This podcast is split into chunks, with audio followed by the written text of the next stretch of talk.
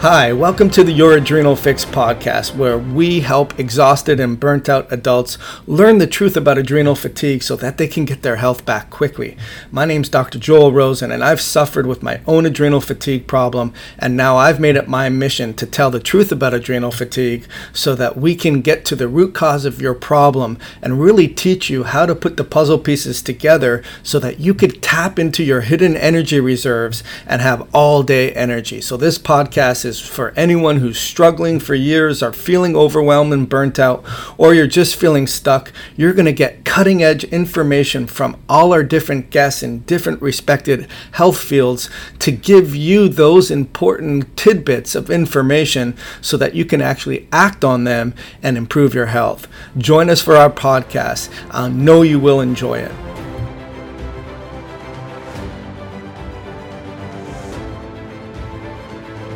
All right. Hello, everyone, and welcome back to another edition of Your Adrenal Fix podcast, where we teach exhausted and burnt out men and women the truth about their health and the truth about adrenal fatigue so that they can get their energy back quickly. And today I'm joined with a special guest, Karen Martell. She's a certified hormone specialist and transformational nutritional coach who specializes in women weight loss and is an expert in this field. So I'm really excited to get your insights, Karen, and welcome so much to our show today.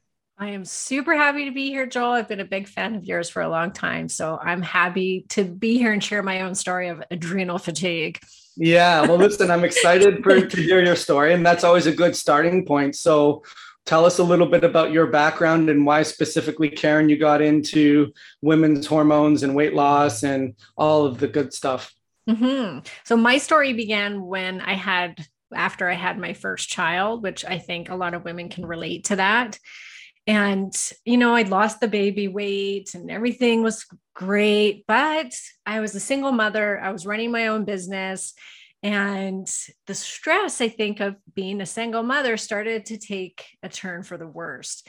And I suddenly started to have all these health problems, and it was literally overnight, Joel. It was Like within, I felt like weeks, suddenly I had all of these problems, which was extreme insomnia where I could not sleep at all. I would maybe fall asleep at about four o'clock in the morning for an hour or so, and then my daughter would wake me up. I started having really bad digestive issues where I would look like I was three months pregnant by the end of the day. Every day I was getting food sensitivities where I would get um, hives all over my body. I was getting menstrual migraines for sometimes that would last up to ten days, fourteen days at a time, where I couldn't get rid of them basically with, without any medication, nothing. It was very, very severe. Um, I was getting horrible P M S symptoms, and I was rapidly putting weight on. And that was really, like most women, that was where my focus laid, was in the weight gain. Like, it was all that other stuff was hell, and I hated it. But for me to suddenly, you know, and I was a healthy eater, I'd always been really into nutrition. I was doing body work. I, I was a Rolfer. I'm sure you know what that is because you're a chiropractor. So I was doing body work on other people. And so I was very health conscious, con- conscious. And so without changing my diet and exercising still and all of this stuff, I was suddenly putting on all this weight, and I was at the heaviest point that I'd ever been. And I did what every woman does, which was I worked out harder. I went, I joined a boot camp. I got myself a personal trainer, was working out six days a week, eating, you know, barely anything, calorie counting, trying every diet under the sun. And I mean, every diet, I went through them all because I just kept looking to the diet, to the exercise to solve all of my problems.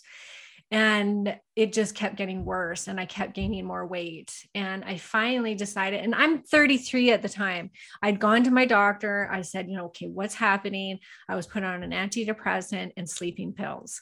Thankfully, the sleeping pills worked for my sleep, but of course the antidepressant didn't do anything except, you know, kill my sex drive and probably make me fatter. So I stopped that and decided, okay, I have to figure this out. And I ended up going to a friend of mine who was a naturopath. And I said, do you think I should test my hormones? Because thinking, you know, I'm thirty-three, as if I'm going to have hormone issues. I just didn't put that together. And he said, like, yeah, of course you should. So I ended up doing proper hormone testing, which we can get into, but I at that time it was saliva hormone testing. And what came back was that my estrogen was quite high in comparison to my progesterone. My progesterone was really low.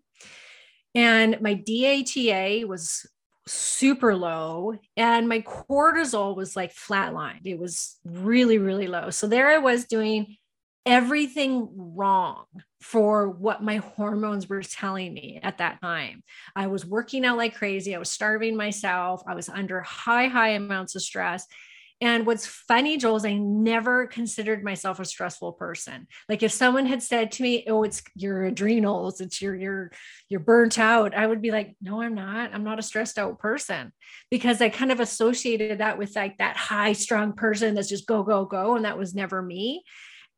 Now looking back, I'm like, well, yeah, here I wasn't sleeping because I had a, a new baby. I had no help from her father. So I was, you know, raising my child by myself, had been breastfeeding, had, you know, then started exercising like crazy and running my own business. And of course I was stressed out, but to me and looking around, it's like, that's what everybody was doing. So it seemed normal to me. And later I found out I was very hypothyroid. I wasn't converting my T four to my T three. So there was a big piece of that in there. I had, I was riddled with heavy metals. I had a parasite. So I had all of these things kind of compiled. It was like the perfect storm. And it took a long time for me to get out of it. You know, it took, you know, it's quitting all exercise. I had to really look at my life differently, start asking for help. I started doing yoga and I just started to see things very differently. And I came out of that experience going, I can't be the only one that was, you know, that's eating healthy, that's exercising, doing everything I'm being told to do, and yet still gaining weight. And I mean, I could have dropped my calories to five hundred calories a day and I wouldn't have made any, I wouldn't have lost a single pound. So that kind of projected me into becoming a nutritionist. And then from there, I decided I have to get into the hormone piece because I just kept seeing it over and over and over again in women in this day and age, especially as we go from perimenopause to menopause. There's such little education about what happens to our bodies during this time and the impact that hormones have on your weight. Um, if whether it's adrenals, estrogen, progesterone, they're all combined together can have a massive impact on our body and our physiology. So that's how I got to where I am today. And hence the name of my podcast is called The Other Side of Weight Loss, which isn't about being on the other side of losing weight. It's about what else is there to losing weight besides calories in, calories out, and exercise. Right. Wow. Thanks for sharing your story, Karen. So just a quick side question is, how old is your daughter now? fifteen. fifteen. And she was your first and only, or you had other children? Or I had the other one. Yeah, I had one more. I had a son at thirty-seven. Okay. So she was your first child, and yeah. That was fifteen years ago. You yes. were thirty-three years old.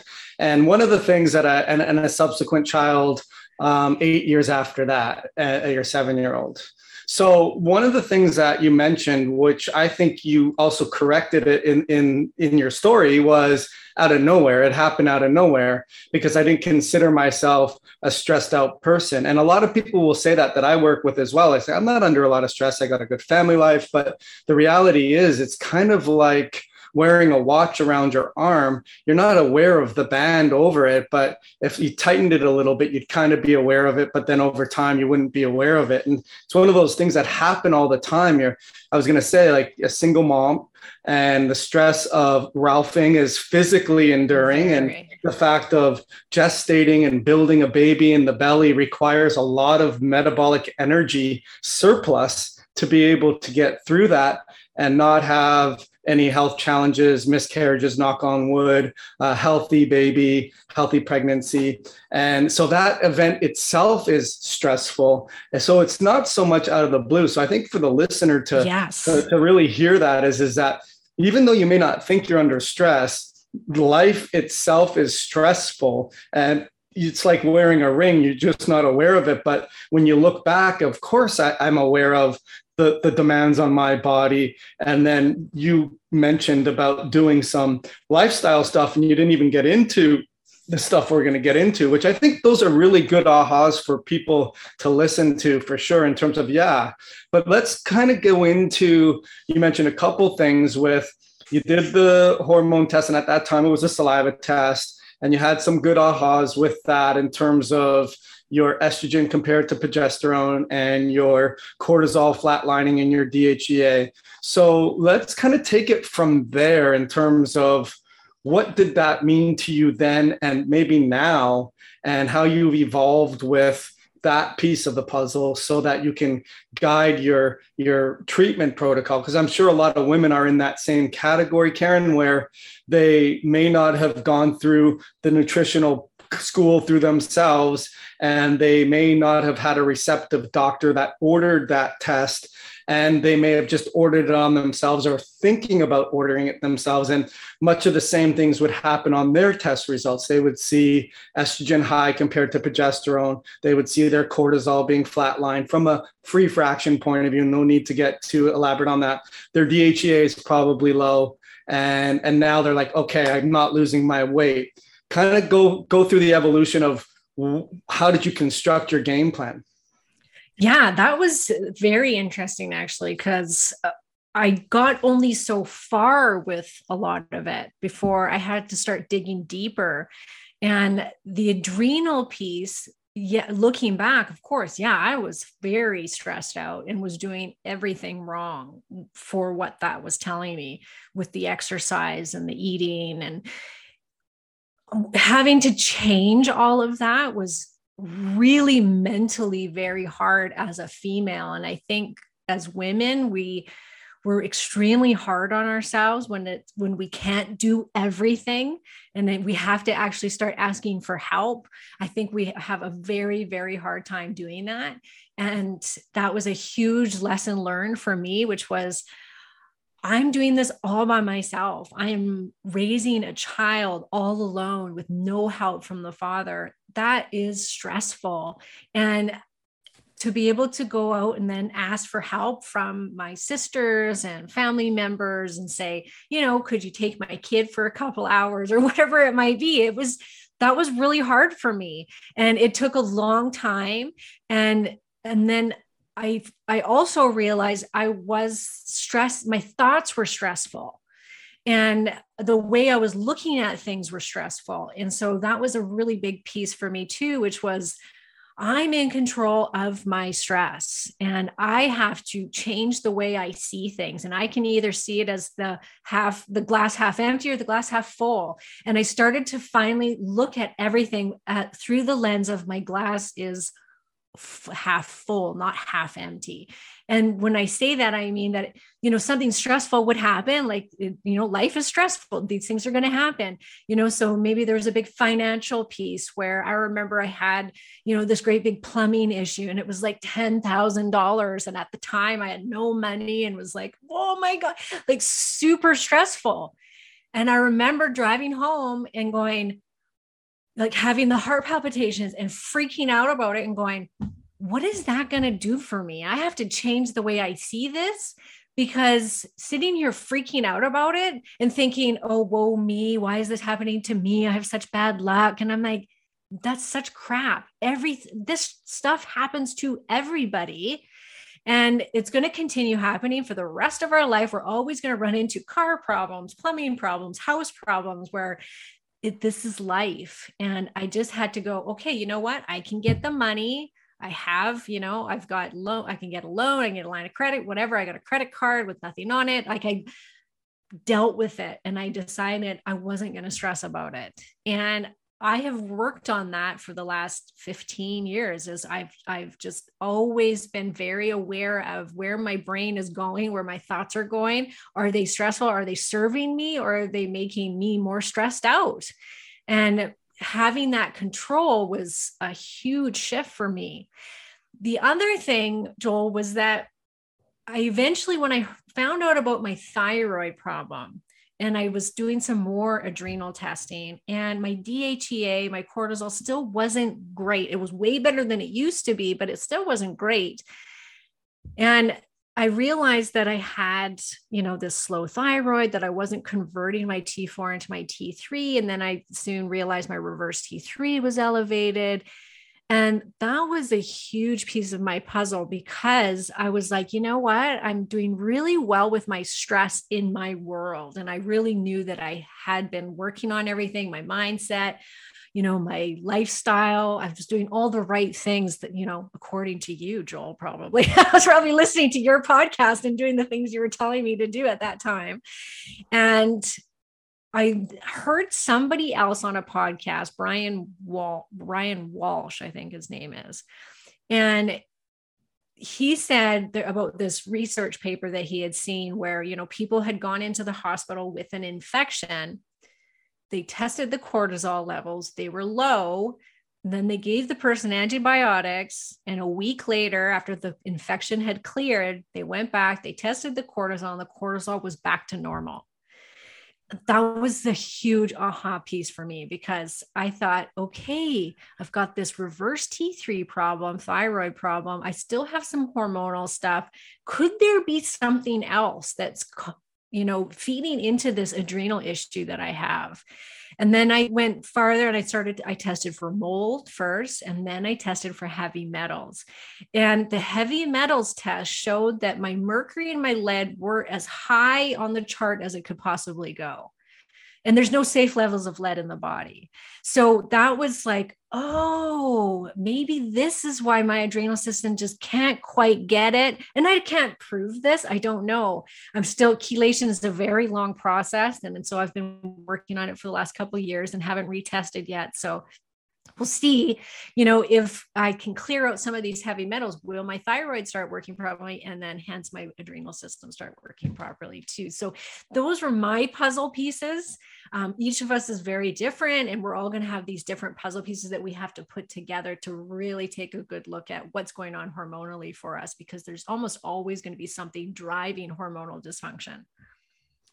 Yeah, let's unpack what you said there, because you said a lot. So I, I was going to say, whoever taught you about that first controlling stress with the way that you think about it is number one, because ultimately it is what it is. And stressing over it even more than what the reality is, isn't helping things. But at the same time, I could appreciate someone that's listening to this that says, well, I'm already doing that. And I, I'm, I'm, which if they're saying that in a in a confrontational way, maybe they really are not doing it the way exactly. they should, right? But yeah. a lot of people will say that, like, oh, like, just give me the good information. I, I'm already doing that. And if that's you and you're watching this, then really revisit that. You can't just pay it lip service. You actually got to intentionally feel it and, and know that, okay, I'm, I'm, you're in that uncomfortable angst of whatever that situation is, and almost have a breathable, controllable in deflating of it, so that it doesn't create that same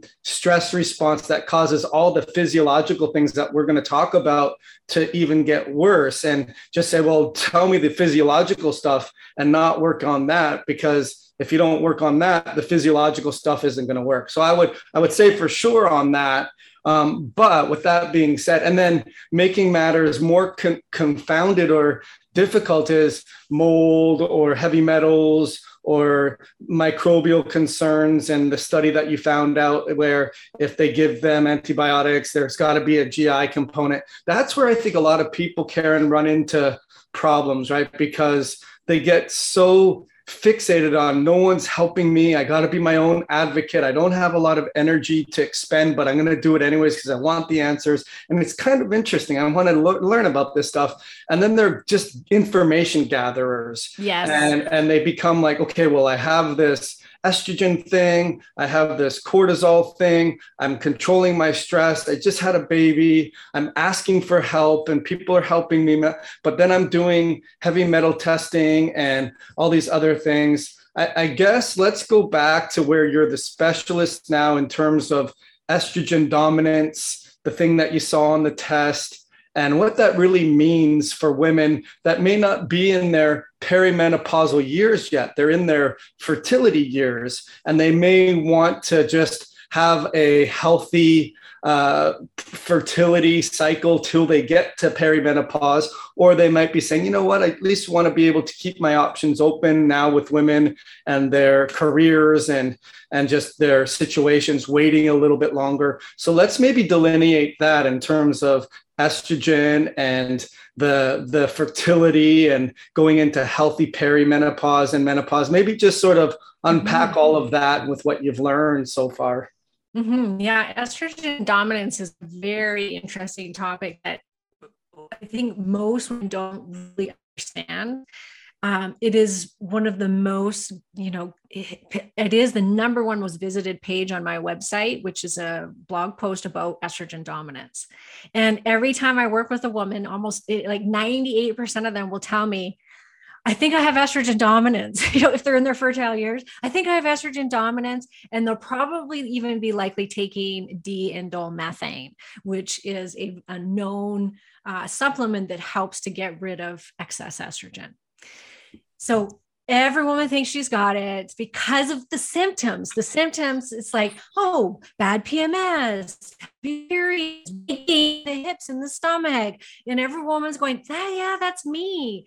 But what's interesting is I have done well over a thousand, if, if not thousands of hormone testing now in my career. And very few fertile women actually have too much estrogen in their body, where they're actually producing an excess of it. In most cases, infertile women, especially in your thirties, from thirty-five to about forty, we typically see estrogen dominance, but not too much estrogen, just in comparison to progesterone. Because as we age, ladies, if you're not ovulating, which is what happens when we age, we get, you know, less and less ovulation. When you're not ovulating, you're not producing progesterone from your corpus luteum, which is where we produce our progesterone. We can produce it out of the adrenal glands as well, and even out of the spinal cord, which is very odd, but there's, you know, we, but just small amounts. So we start to see the progesterone dropping quite quickly in our fert- in our fertile years, in our later thirties. Even in younger women, we're still seeing this, you know, kind of a depleted progesterone a little bit, but very rarely too much estrogen. What we're seeing is a lot of xenoestrogens, which you can't test that. You can't test for like B P A in the blood, in the, sorry, in the urine. But in most cases, you can't test, there's no test, there's no blood test to go see how much xenoestrogens do you have. And so on a test, you're going to see that your estrogen levels are probably pretty normal. And yet all these women are downing supplements that drain their estrogen. And ladies, I will tell you, estrogen is not a bad guy. It is good. It's your number one. She's the queen of all your hormones, and you need it, because as you age and you start to lose your estrogen, you are going to start to see a lot of complications happening to your health when you start losing estrogen. It is, it has so much impact on us. So be very careful with what you're doing in that sense, and know that it's typically, if you're having those symptoms, it's typically xenoestrogen dominance that you're going to be dealing with. Now, D I M can help you still excrete some of that stuff, but really you want to be focusing on detoxification, cleaning up your environment from those xenoestrogens, and making sure your blood sugar is stable, your adrenal system is stable, all of the eating the right diet. That is what you want to do for your hormones in your fertile years. You don't want to be taking copious amounts of D I M to drain that estrogen, nor do you want copious amounts of progesterone when you're in those fertile years. There's a lot that you can do that is just focused on food, taking the right minerals, making sure that your stress is under control, and that you're eating the right diet for what your hormones are telling you at that time. I think that that's also very important to be clear about, is there is no one perfect diet. You know, there's some women that, you know, if you've got blood sugar dysregularities, ketogenic diet is going to be great, or a carnivore diet might be great. There's some women though that have, you know, bad, you know, really low cortisol, low D H E A, um, you know, I'm sure Joel talks about this a lot. So, but, you know, low thyroid, then you got to be really careful. You can't be, you know, fasting every day or eating one meal a day or going carnivore, because that's going to drive that farther into the ground. So you have to be very careful and with what diet you're doing in comparison to what your hormones are doing. And then as we age and we start to get into our forties, then things start to really shift. Now you're going to get quite estrogen dominant, but once again, only in that sense, not only, but typically in the sense of progesterone is going to drop farther because you're going to really not be ovulating in your forties. So that progesterone will drop by about seventy-five percent in our forties. Estrogen only starts to go down, you know, by about twenty-five percent. And then it kind of starts to go on this wild ride where it's going up sometimes, and then it's going to crash back down, and then it's going to come up. So there's going to be some months where you're going to bleed super heavy, and then other months where you're going to be hot flashing and night sweats and having a really light period. And so it starts to, you know, do this up and down thing as you're going into perimenopause. And then it drops completely off the grid typically. And then you're, and yet women still think they're estrogen dominant because of the symptoms they're experiencing. But remember, ladies, it is typically that that progesterone is just too low. Estrogen's a growth hormone, which means it helps to make things grow. And so that's your uterine lining. It's going to help to make that uterine lining. And then progesterone comes around and it helps to counteract that growth. Even in breast tissue, it's going to, estrogen doesn't cause breast cancer. It's a growth hormone. If you have cancer cells in your breast, that estrogen can go there and make it grow. Progesterone can counteract the growth in the breast tissue as well. And we can go quite deep into this because there's so much research that really shows about, you know, with hormone replacement and estrogen and breast cancer. And I think there's a lot of fear around that. And women just, they've really demonized estrogen. And as you age, ladies, and you start to lose that estrogen, everything starts to fall apart in your body. We have over eight hundred different functions for estrogen in our body. We need it. And this is where there's so much controversy of whether you should replace it or not replace it. Is it going to cause breast cancer? Is it not? And we can get into whatever, whatever way you want to go here, Joel. Yeah, well, there's a, there's a lot that you said there. And I think yeah. that just to summarize it is that it's the relationship to the hormones in general and not just an absolute number compared to another number. And meaning, I think a lot of the estrogen dominant definition came out of a lab test versus the doctor school, meaning when they did saliva tested, they, they said, okay, let's, let's d- create a ratio between estrogen and E one and E two and E three and progesterone and come up with a number. And it's not really validated in, in research and science, but I, I get your point. And, and it's a very good point in terms of, ladies, we, it's not so much that you have estrogen dominance. And there is instances where that is the case, but you've seen it and I've seen it. But the reality is, what does it look like in relationship to progesterone? And what makes it even more complicated as well, which I'm sure you see this, is there's phase one and phase two of estrogen metabolites. And so basically, how well do we make the fat soluble water soluble, and then how well do we get the water soluble out of the body? And those, uh, you'll see instances where confounding the information, meaning you have too little progesterone in relationship to estrogen because of stress and cortisol demands and progesterone having to fill up those buckets instead of, you know, being there for um, reproductive function and, and ovulation and, and all of the above. But what also I find, and maybe you could add to this, is if someone's phase two metabolites are, are very, very fast, which a lot of the times that happens, which means um, when we look at a hormone test, we see that your phase one is, is, is upregulated in a sense. And what will happen is that phase two will be very slow. And the example I use is that's kind of like phase one is having a party at your house and then you bring the garbage to the curb, or you bring it to the side of the house, or you bring it to the back of the house. That's if we don't metabolize those estrogen metabolites in a good way. So if we're at, we're doing it effectively, we're we're going down a healthy pathway, which can be great if the garbage men remove it from the curb effectively. But if they don't, then what you have is these partially metabolized estrogen Uh, metabolites that can be more disruptive than the actual estrogen that you have. And now it's going haywire. It's like you have um, estrogen that's partially metabolized, that's binding to receptor sites, that's not allowing good estrogen to get in there.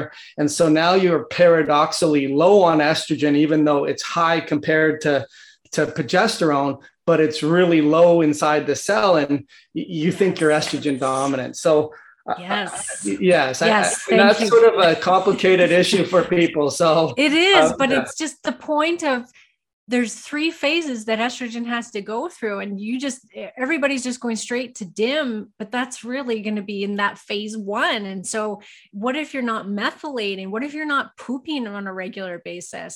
All of these channels have to be working. So you could be estrogen dominant per se, but only in phase two, or you could not be pooping it out. So there's your phase three, you know, so just taking a supplement isn't always the answer. Like you really have to look at that big picture and go, okay, which phase, phase one, two, or three is my estrogen getting backed up? Is it all three? It, it can be. I've seen it. I've seen it where the person's got horrible digestive system. They're not methylating and they're not getting through that phase one very well. And their estrogen is actually super high.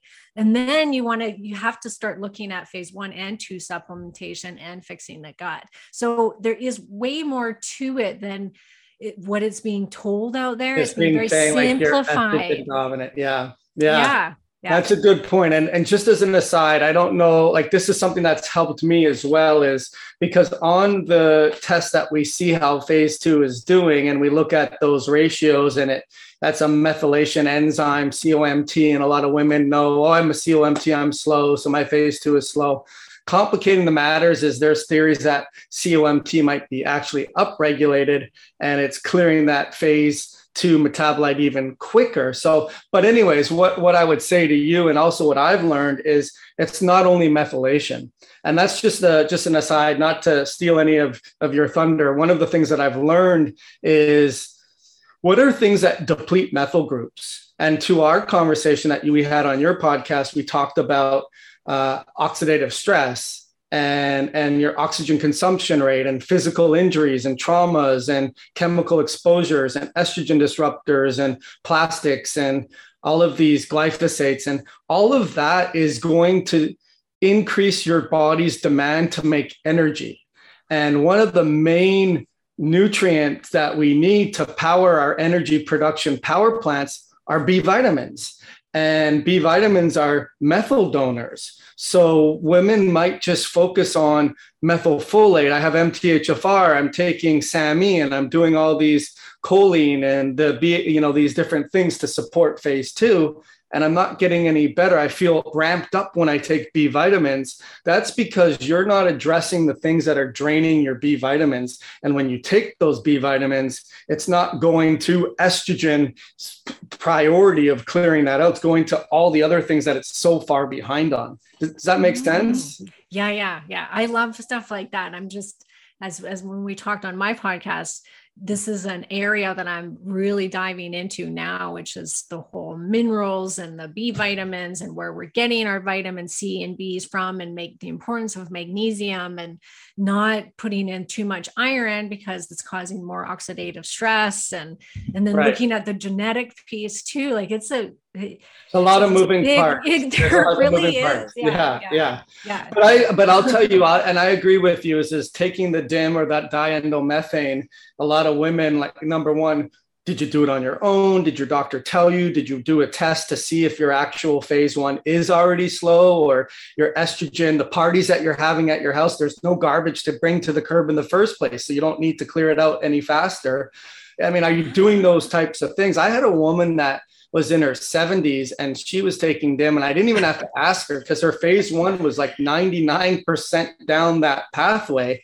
And her phase two was very, very slow. And basically I use the example of D I M is like, yes, it will help clear out your effect of estrogen or your estrogen that might be going down on unha- unhealthy pathways, the estrogen you're bringing to the curb or to the backyard that may create more problems. Um, it, it will bring it to, to, you know, the curb a lot more effectively, but you didn't have a lot of parties and estrogen to bring there. And you're already draining out what you don't have very much of in the first place. I'm sure you're seeing that a lot, right? Oh, I see it all the time in menopausal and perimenopausal women that don't have hardly any estrogen, if at any, and they're taking D I M because the doctor or functional medicine practitioner told them they should be taking it because it's just this like fix-all for things in the functional world. And I, you have to be really careful. Even there, it's showing now that anything above one hundred or sorry, two hundred milligrams of D I M will block androgen receptors. So then now you're not only going to be draining your estrogen that you already don't have,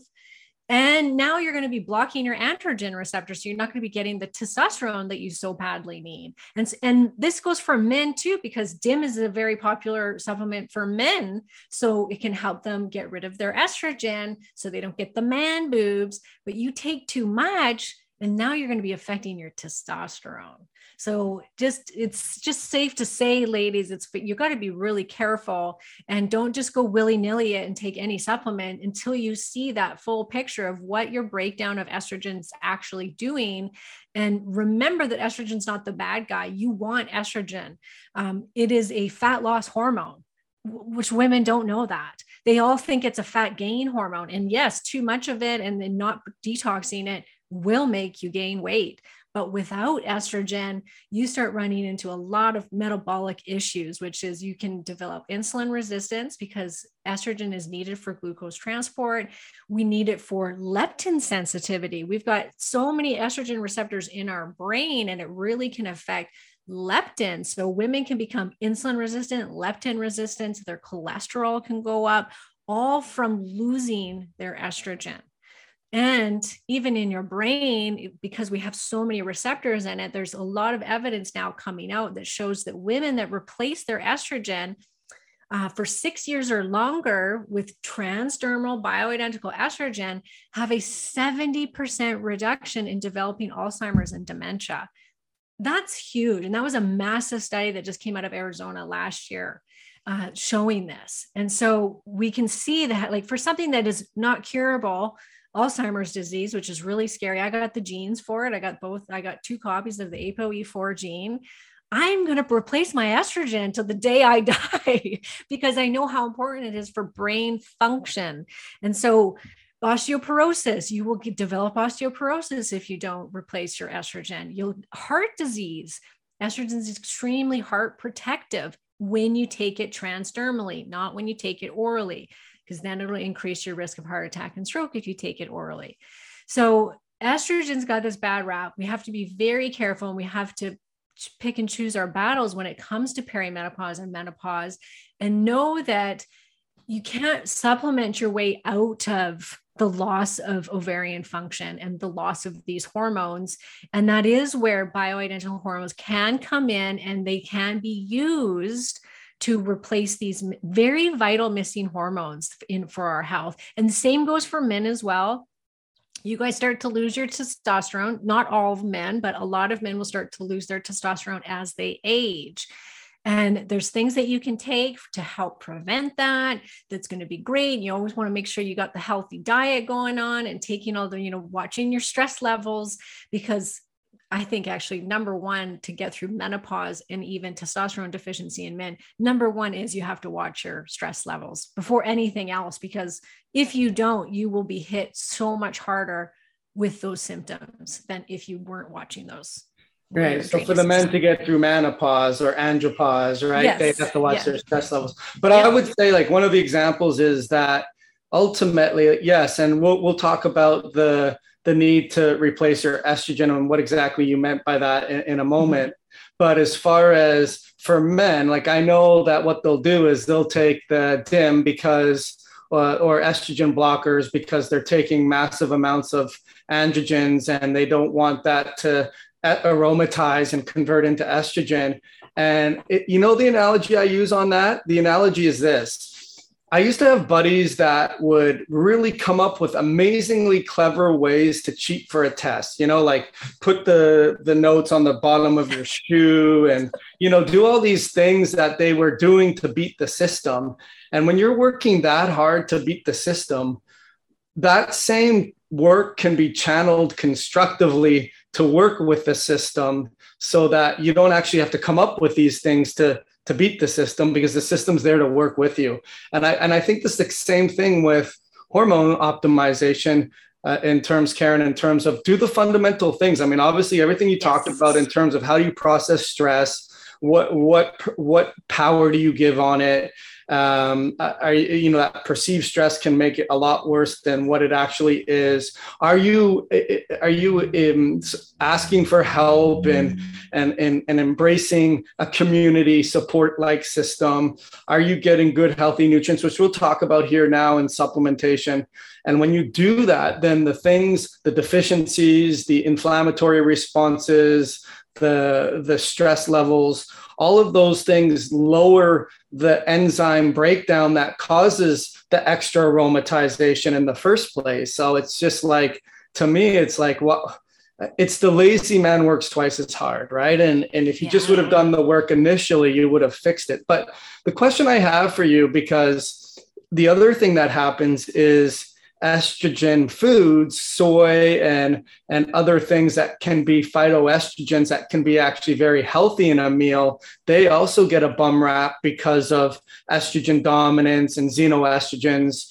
Um, I guess this is more of a, a colleague to colleague question, but are you are you finding that when you make recommendations for people that women that have very low estrogens, that you're not necessarily wanting to go on transdermal replacements? Are you seeing those numbers come up with foods and healthy fats and bile support and gallbladder and emulsification to be able to boost those levels with increased amounts and targeted foods, or it's only hitting a window and you're not getting to the levels that you want to get to?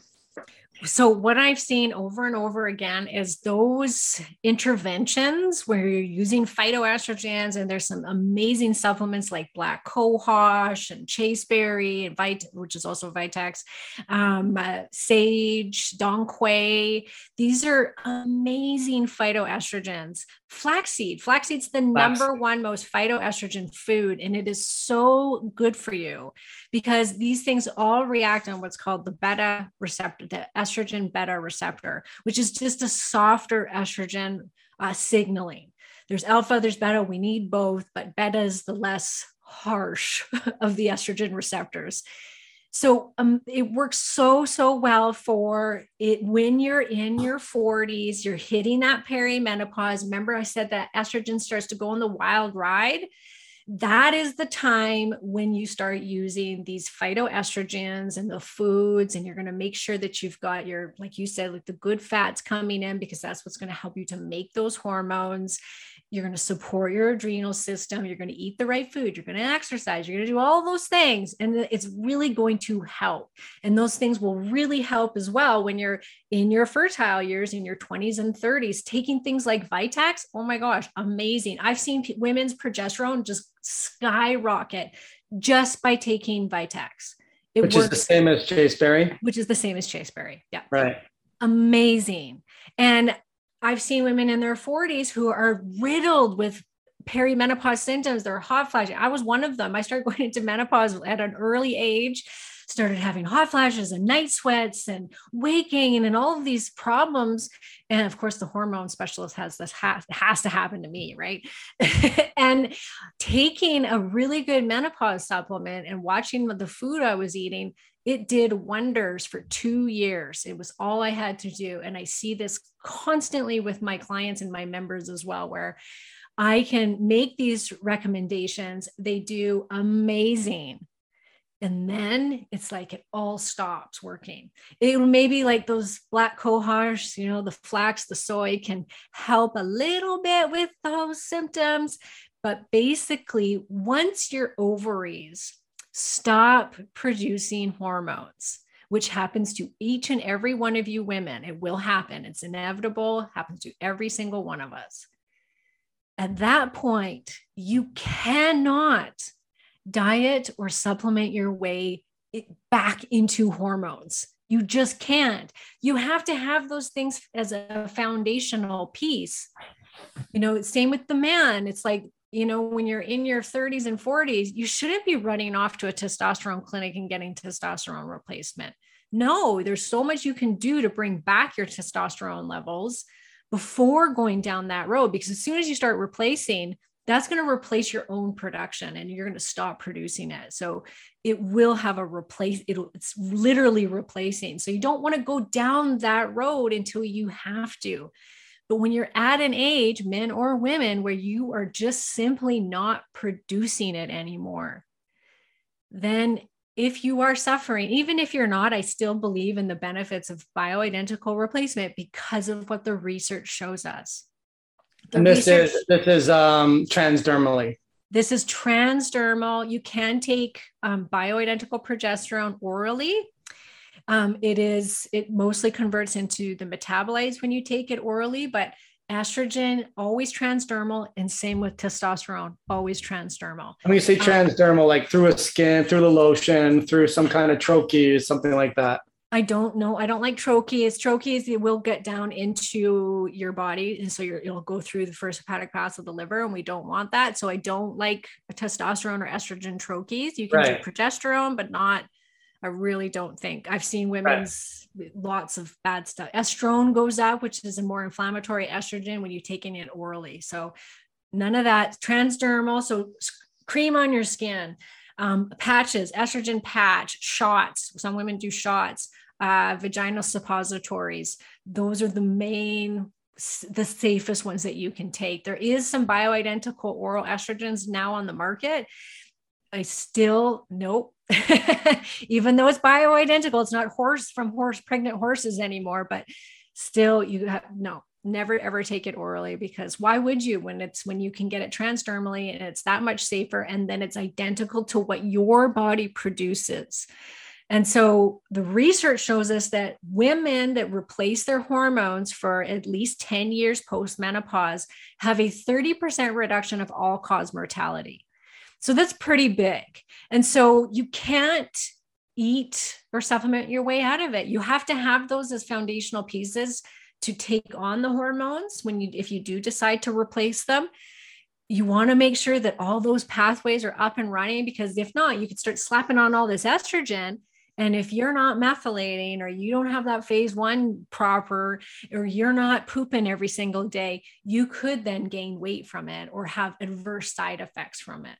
And that goes with any hormone too. I've seen women even with progesterone where they don't feel well on it.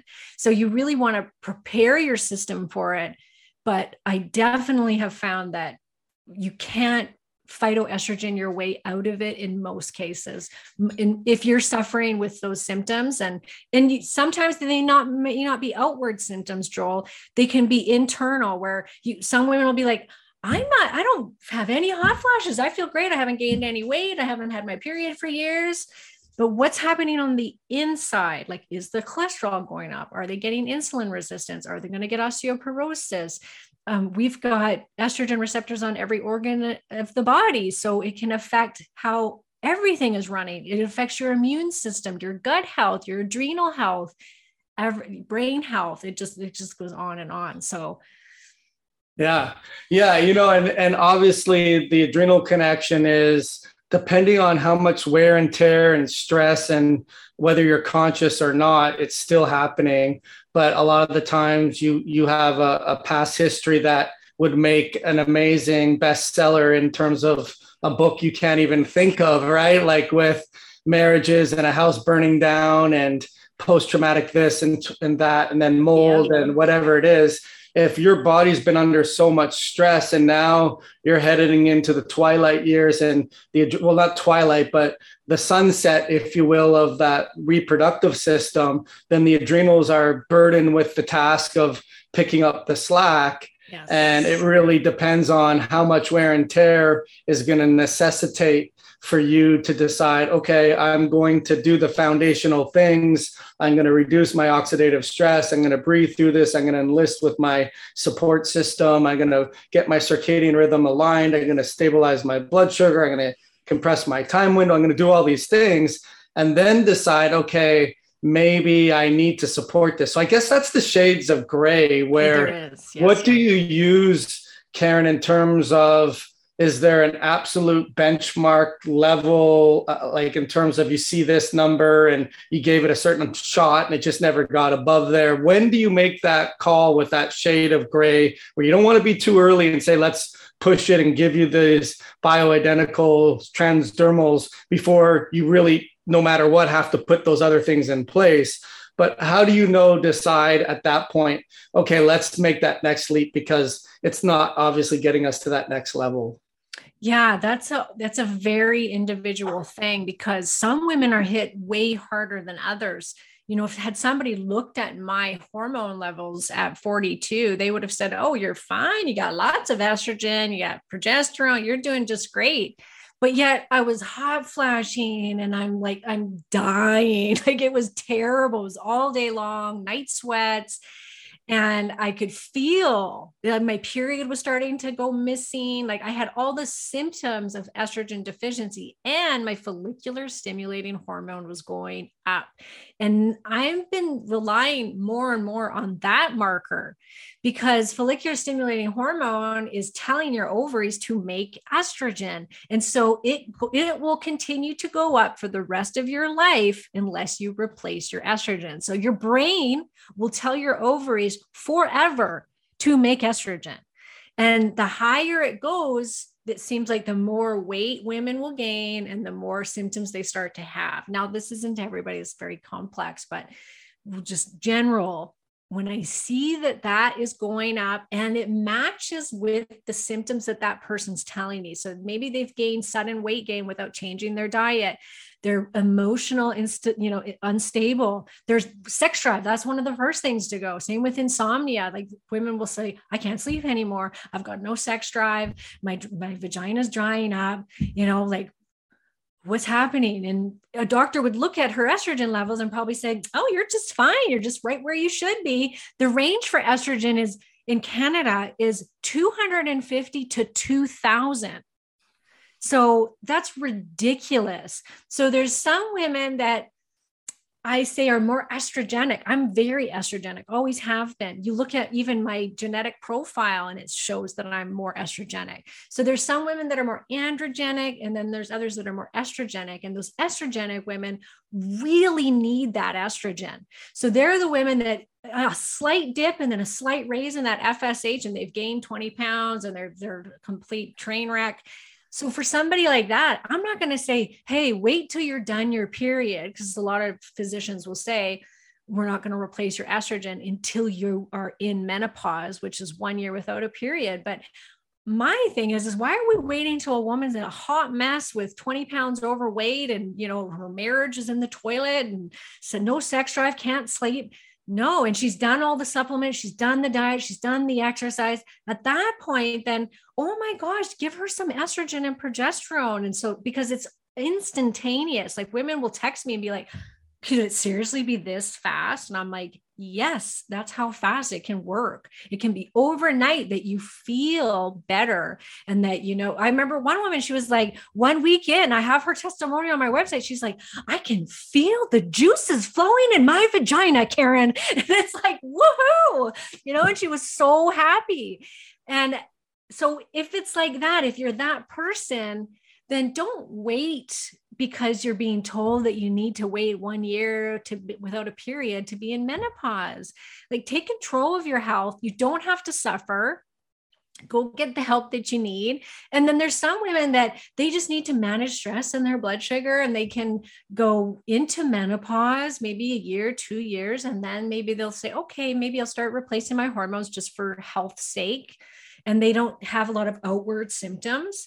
And those women tend to be more androgenic typically. And so it's, it's very different for each person, but just know that you don't have to suffer. And if you have done all those foundational pieces, then look into replacing the hormones if you are suffering. Because some women, they can become suicidal. They can, it can be really, really a terrible time. And ladies, this can be one of the best times of your life. So don't cheat yourself of that. Don't be like, oh, I don't, I'm going to tough my way through this and tough my way through menopause. And I don't want to do bioidentical hormones. That's not natural. Well, it's not, it's also not natural to lose all of your hormones. What it does right. to you is can be terrible and can take away your vitality. And you can have the best years of your life at this time, especially with your partner. I think it can be amazing. But if neither of you have hormones and you're losing your, your marbles, it's not fun. And so just know that you don't have to suffer.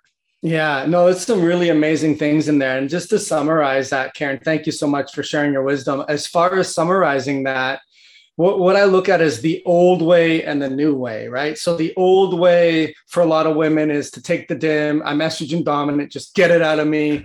And that doesn't work, right? Yeah, or yeah. the old way is just take these hormones and let's restore them to your your your bi- biological age in your prime. And let's not look at the mechanics of everything else as to why they got there. Maybe they're not clearing out effectively in phase one, two, and three and figuring out where along the way they need to be supported. We're not going to focus on your stress levels or your, your, your support system or your circadian rhythm or your diet or your blood sugar. We're just going to reductionistically give you this and then play whack-a-mole. And when a test comes back, we'll give you more. Or when a test comes back, we'll give you less. Because that's not going to cut it. And the reality is, is you need to work with someone that understands these things and doesn't just say, oh, I'm a functional medicine doctor, an anti-aging specialist, and all they do is give you hormones. Um, the other thing I kind of want to unpack too, because it might have been confusing for a woman to, to listen, is that if you're more estrogenic versus androgenic, it doesn't necessarily mean you have more estrogen hormones. It just means that you have dysregulated metabolism or functioning of estrogen to what we've talked about earlier, where you may not be clearing it out in phase one, two, and three effectively. You have partially metabolized. The relationship to progesterone is not in, a, in an ideal balance system, which is putting more pressure on your cortisol. And ultimately, what it comes down to, what I like to say, it's a demand and supply thing. You have more demand than you do supply. You don't have the minerals, the B vitamins, the proteins, the enzymes to run the system at what you need to. And your body's going to take really important considerations as to allocating where do they go. And guess what takes the back seat? You know, is reproduction, right? I mean, Always. You're not going to add to your house. I say you're not going to add another wing to your house when, you know, you don't have any extra spending money to do that. You're, you're just going to use that towards buying groceries and, and making sure that you're, you're maybe contracting versus expanding. So awesome information. And I really like the reminder too, Karen, in terms of what a doctor does is they ask their patients, or that what a health coach and a, and a nutritional specialist or functional medicine provider does is they ask their patient, tell me about your life. What's going on? What, what has been going, you know, what did you get? How'd you get here? You, you know, and what are all the things going on for you and how are you feeling? And tell me about the impact it's having on you and give me real life examples Of, of how this is going. And then let me actually look at your blood test to see if they, or, or saliva or urine test to see if these correlate. And then of course, the L H and the F S H, if those numbers are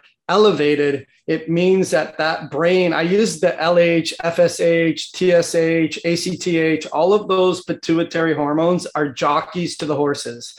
Yeah, and yeah. if those horses are running slow, those jockeys are really whipping them to run faster. So you'll see F S H be high, L H be high, and the same thing for males with hypogonadism, and same thing for females where your your the, your your boys or your girls, they're not working at the level they used to, and the jockey's telling them to run faster. That might be a good time for you to realize that it's time to support you. Just curious, in Canada, are you working alongside other doctors that you can get access to these transdermals? Are you able to, how do you do that for your clientele? Yeah. So I typically, most of my clients are actually in the States. Um, and I find that I'll give my recommendations and I'll usually tell them to first take them to the primary physician, because a lot of the time doctors are not ever trained in bioidentical hormone therapy or in menopause in medical school. So they typically have no clue. They're, they're running on old evidence about bioidentical hormones and, or not bioidentical, sorry, hormone replacement therapy, which came from the horse. Um, that that's their knowledge about it. So a lot of the time they can go to them and say, this is what I would like to do. I'm suffering. I want to try bioidentical hormones. And a lot of the time the doctor does get on board. If they don't, then yes, I have physicians all over the United States and Canada that I work with that do the prescribing for me, um, and that will work with me when I'm working with clients. In the United States, you guys can get most things actually over the counter. I don't typically recommend that as your first go-to. I, I always want somebody to be under the care of their physician first. Um, if that physician isn't willing to do it, that person doesn't have money to go to, you know, a hormone clinic, which they can be pretty pricey. Then, you know, I'll have them do some things like go and have a pelvic ultrasound done, go and have your thermography done on your breasts. You know, we'll do blood work, we'll test the hormones, and we'll watch you carefully, we'll prepare the body. And then they can buy them over the counter from only a couple. I only have a couple companies that I've researched and that I've seen have really good quality products. Um, I have uh, my own in my own shop, a couple of them, like, you know, progesterone, D H E A, pregnenolone. Um, there's a couple, couple companies that do have estrogen as well, um, that works really well. So I, I have had to turn to that sometimes, um, because it, somebody can't afford to see the hormone clinic or doctor. And some hormone doctors are actually not doing a very good job. They're doing, you know, pellet therapy. They're, right. um, you know, the, even testosterone clinics for men, it's overdone, and the way they're doing it is, is not in a very safe way for men. So, So I, yeah, I have my ways, Joel. Yeah, no, that's good. You're creative, yeah. you know, and yeah. it makes it a lot easier in today's day and age. And I think that it's, you know, I'm always team patient, see who you can go to and have your doctor if they're on board. Um, I don't know the actual recommended doses. Do you have that listed on your site, or in terms of what the ideal, if you are to get, uh, uh, go this route and do transdermal hormone replacements and optimization, what a starting point would be on that at all? No, and I, I don't publicly say that, um, because each of us is different and it's going right. to take something different. There's some women, I've known women that have done what's called physiologic restoration of hormones, because that's what they needed to feel their best. And that's, you know, levels of twenty milligrams of estrogen a day, which most doctors would just die if they heard that.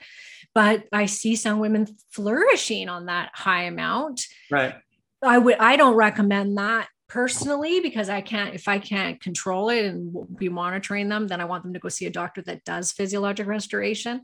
But, um, an individualized each, very yeah. individual. And that's yeah. where you also have to be very careful. So I educate women on this. This is what I do is right. I provide women with education. I provide them with reference ranges where it's like, okay, if your F S H is above ten, you know that it's probably time to start replacing, especially if it's above twenty, we want to get it down below around twenty, but really it comes down to how you're your feeling, symptoms. Yes. Because yeah, every awesome. One of us is going to be different. Right. That's awesome information. Thank you so much for sharing all of your insight.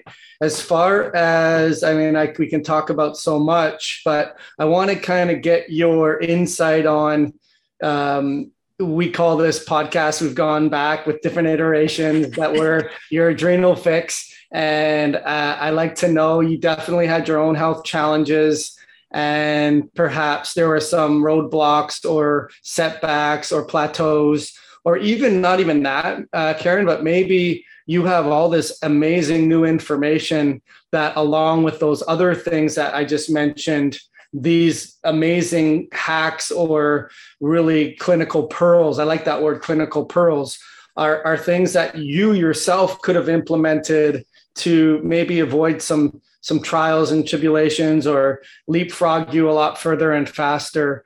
Um, what would the sage like Karen tell? I always say the bright-eyed and bushy-tailed Karen um, about stress and the impact it has on your health and any things you've learned along the way. I think number one would be testing, honestly, because there's so much overlap between the symptoms of hormone imbalance. And as we talked about in today's discussion, every woman thinks she's got um, estrogen dominance. And also everybody thinks they have adrenal problems, and they just start downing the next best adrenal supplement without actually knowing, do you have too high, too low? Do you have just dysregulation? Is it due to hypothyroidism? There's so many moving parts to it that you cannot know unless you test. And so you can do so much harm without the testing. I really believe that. And I see it over and over again, where these people are just willy-nillying their supplements. And, and it's like, no. And I wouldn't have ever guessed I have, was in, in, in adrenal insufficiency ever. And I suffered for so long. And had I just gone and tested my hormones, which nobody would have told my, my thirty-three year old self, then I could have saved a lot of issues. Even with my thyroid, I suffered for years and years and years with an underactive thyroid because nobody tested it properly. And it wasn't till my naturopath insisted that I do the full panel, because I was like, no, no, I've had my T S H done. I've had my free T four. And he's like, do the free T three, do the antibodies. And lo and behold, he phones me up and it's like, how are you even walking around? Your T, your T three is so low. Right. You know, like it just even do the test. First, just yeah. the testing. I think it's, it's invaluable. And I understand that it can be a, a pricey thing to do, but save the money for it. It's worth it to get that big picture of what's happening with your hormones. You can't test cortisol through blood work. I'm sure you've talked about this lots. It's just not accurate. We need to see this full picture to really be able to help somebody.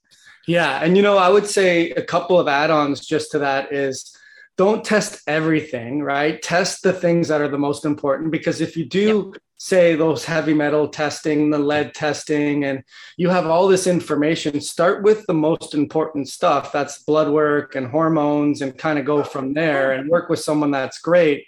And then the other point is don't just treat the test, right? Because yes. you're treating Karen, who came out with this test, and it was a day in the life of her, and it doesn't represent everything. And there's no real standardized answer for everyone that this is the way it needs to be. So it's it's a it's a more of a, a, a lighthouse of, okay, we get some insight. We're not just, you know, hook, line, and sinker on this result has to be this way, but at the same time, I need the test. And that comes back to to balance in terms of you don't want too much of something, you don't want too little of something. You want to be able to have the just the perfect right amount of that. And that means the perfect amount of testing, the perfect amount of reliance on the information on the test, the perfect amount of doing things in your life that has nothing to do with any of that. I mean, there's so many balance. So there as far is. as getting in contact with you and, and seeing you on the internet, uh, I'm sure most people have already heard of you, but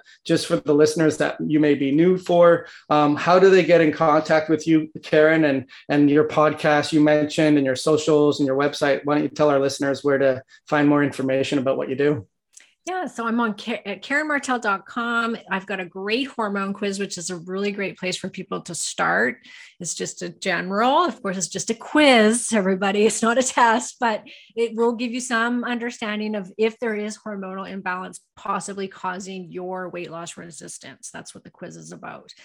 And then it'll give you a little ebook about that possible imbalance. And then, you know, give you information on, on proper testing. And I give you a two week uh, meal plan that is a carb cycling, calorie cycling meal plan um, to optimize your hormones and your metabolism.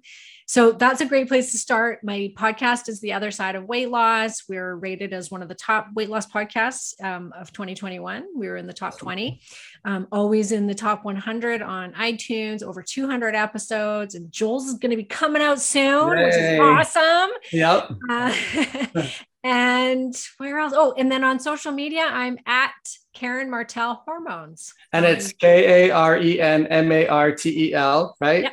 Yep. Awesome. And you have that funny Canadian accent I can hear in there as I hear that. So awesome. Well, listen, I, I appreciate your help. And I love that you're getting all that stuff you just mentioned in terms of the quiz, the results, the diet, that's all free that they can get. Yep. Yep. Everything's free. Yep. Awesome. I'll post the links in, in my social, so they'll be able to get access to that. And I definitely wish you a uh, continued success. I, I know Thank that you. Our paths will continue to cross, and yeah. Um, I look forward to catching up next time, but thank you for spending your time with us today, Karen. And I look forward to seeing the success that you have for yourself and for your clients in the future. Thanks so much, Joel. Hey, thanks for tuning in to today's episode of Your Adrenal Fix podcast, where our goal is really to teach exhausted and burnt out adults the truth about adrenal fatigue so that they can get their energy back quickly. And if you happen to be suffering with your own exhaustion and fatigue based problems, and you're not getting answers, and you're frustrated, and you're concerned, and you really want to get back to the things that you're not able to do, then maybe it's time for you and I to book a discovery call. If that makes sense to you, or what we talked about makes sense to you, then this is an opportunity for you and I to troubleshoot and figure out what's going on in your body, what's not working, what have you tried, how's it impacting you? Most importantly, figure out where you want to go with your health and why you're not able to bridge that gap. And if I feel I can help you and all the things that you need to be doing, I can recommend to you, I'll let you know. And if I don't know, I'll tell you that too. But my goal is for you to leave this call with a step-by-step game plan to learn how to bridge that gap and get your life back quickly. If I feel I can help you, I'll tell you what that will look like to work together. However, there's no obligation to do any further work, and there's no charge for the call whatsoever. It's just really a one-on-one time for you and my team member or myself to get true value out of what's not working with your health and what are you missing in order for you to make that next step. If that makes a lot of sense to you, then go ahead and go to w w w dot adrenal fatigue workshop dot com, all one word, adrenal fatigue workshop dot com forward slash apply. Now, spacing is limited, and it's a first come, first first served basis, and you have to be willing to to make that next step to get your health back, or at least be serious about it. If we feel we can help each other, just go to w w w dot adrenal fatigue workshop dot com forward slash apply, and I look forward to giving you value and getting you your health back.